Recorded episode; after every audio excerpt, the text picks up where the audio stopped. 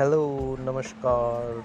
मैं मनोज आप लोगों को ये बताना चाहता हूँ, अगर आपके अंदर कुछ पाने की चाह है, भूख है तो उस चीज़ को भी आपको पाने की चाह पैदा हो जाती है। इसीलिए हमेशा पॉजिटिव रहें और उस चीज़ के बारे सोचते रहें, उस चीज़ को पाने के लिए मेहनत करते रहें, काम करते रहें। और सबसे महत्वपूर्ण काम ये है कि आप माइंड वर्क में ज़्यादा विश्वास करें, स्मार्ट वर्क। स्मार्ट वर्क करें दिमाग का ज़्यादा यूज़ करें और हमेशा पॉजिटिव रहे मोटिवेटेड रहे। आपको उस सफलता मिलना मुमकिन है और वो आपके पास आएगी। Hundred and hundred percent yo sure है।